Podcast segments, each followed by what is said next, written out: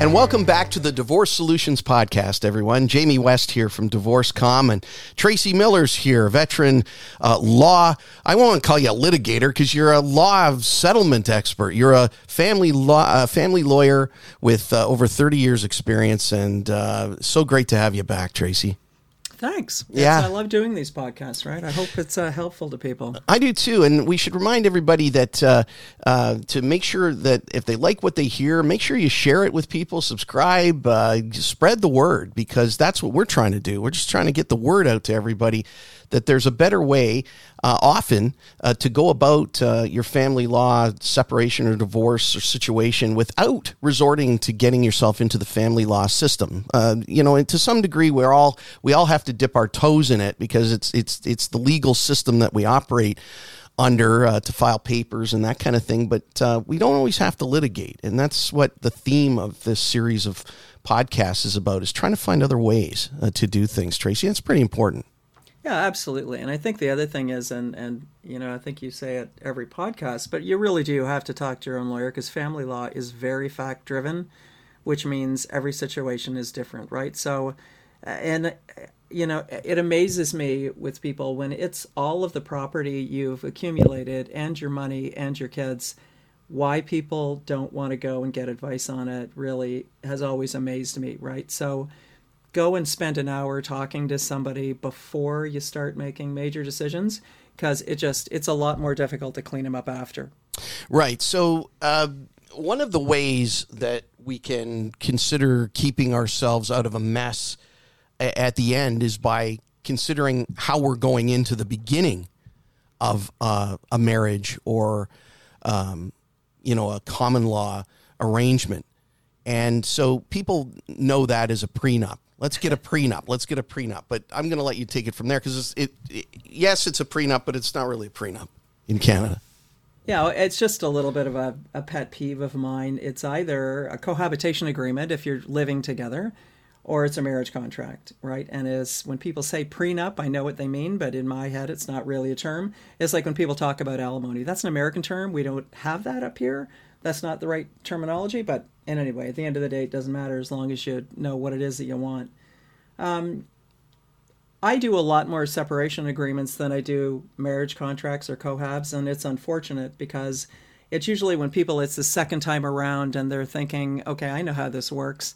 I don't want to have to divide everything I have again.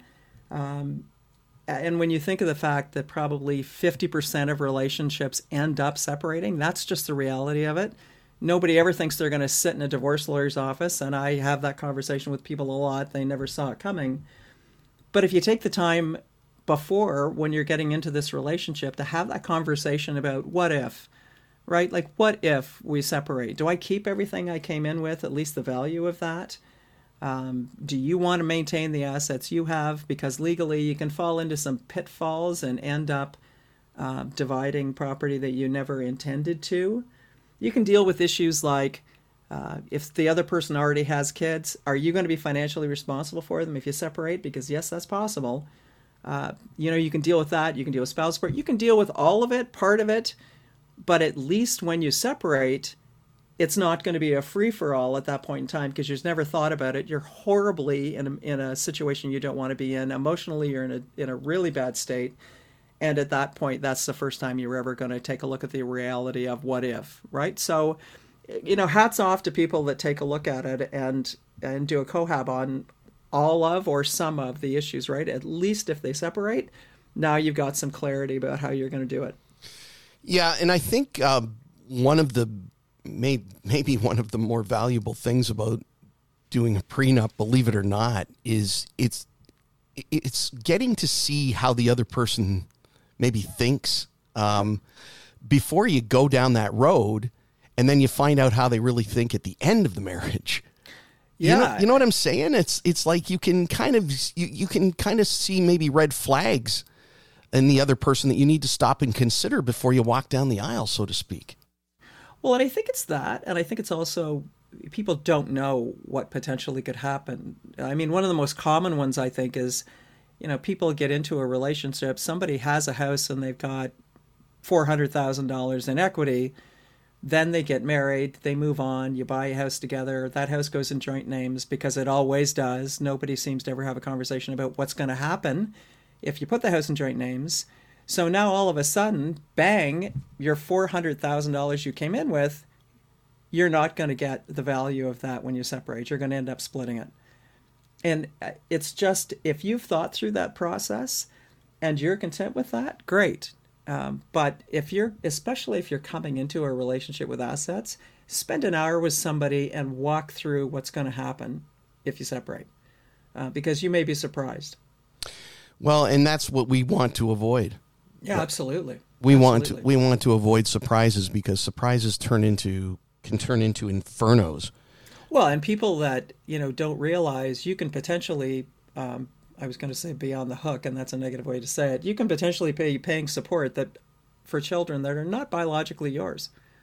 Simple as that. Um, and to watch people that didn't have any clue, or people that are living together. And I remember one I never forgot uh, because they were living together. So now property is an issue and, and dividing property, and that very much depends on the facts.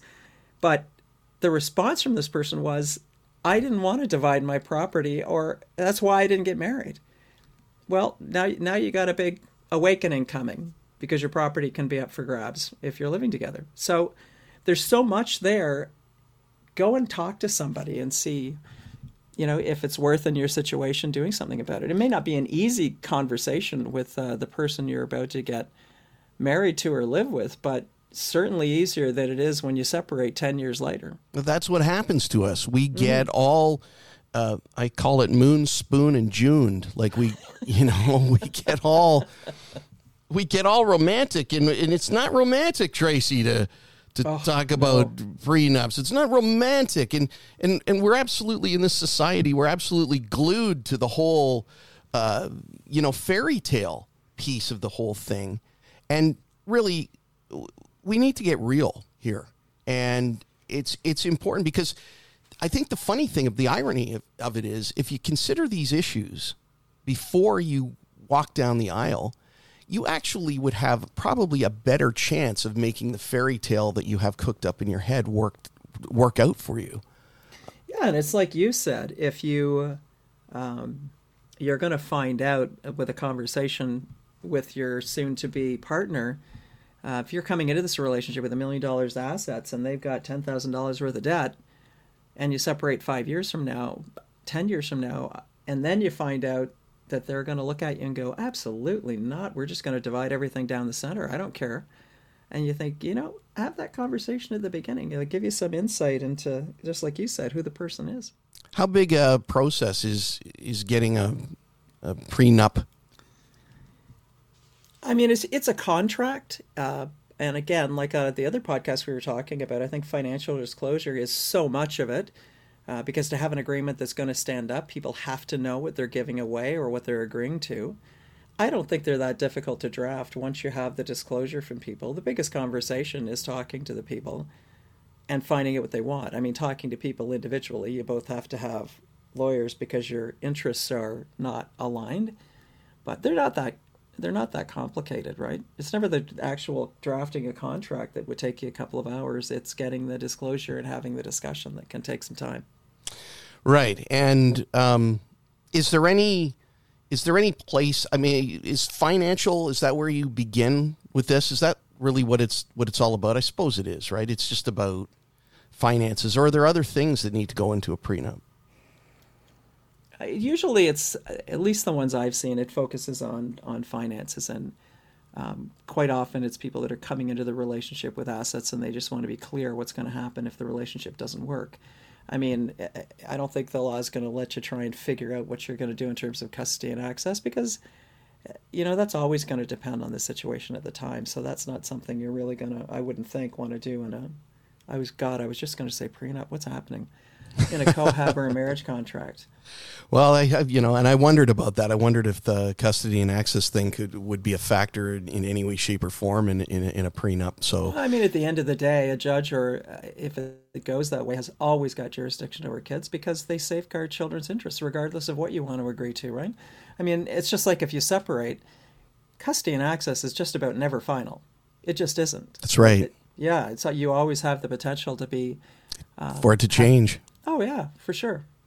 Tracy, how do uh, how do people get a hold of you if they'd like to uh, make contact with you? Um, it's millerlawandmediation.ca, or you can email me as tracy at miller-law.ca. All right, and uh, you can reach me, Jay West, at at uh, divorcecom dot, dot. Oh my goodness, I'm having trouble remembering where I am, Tracy. You've you've got me thinking about I these was the one on holidays that should have had vacation brain right now. Honestly. you. Jwest at divorcecom uh, and i'll tell you uh, we, we've got uh, a series uh, coming up uh, in our next uh, podcast that we're going to launch after this one. We're going to be talking about the importance of self-care. That's really important. Taking care of yourself in, in every way shape or form and trying to stay strong through what is usually the most stressful time in your life um, always like to let you uh, know that it's a good idea to consult with your own professionals. Uh, do not consider this podcast legal advice. Uh, every situation's different. So make sure that you consult with your own legal professionals and your own uh, medical professionals as well uh, on all of the issues that we talk about here on the program. And like us and follow us and subscribe and spread the word. We'd uh, really appreciate it. Tracy, as always, thank you. And we'll look forward to talking to you on the next one. Take care. Yep, talk to you next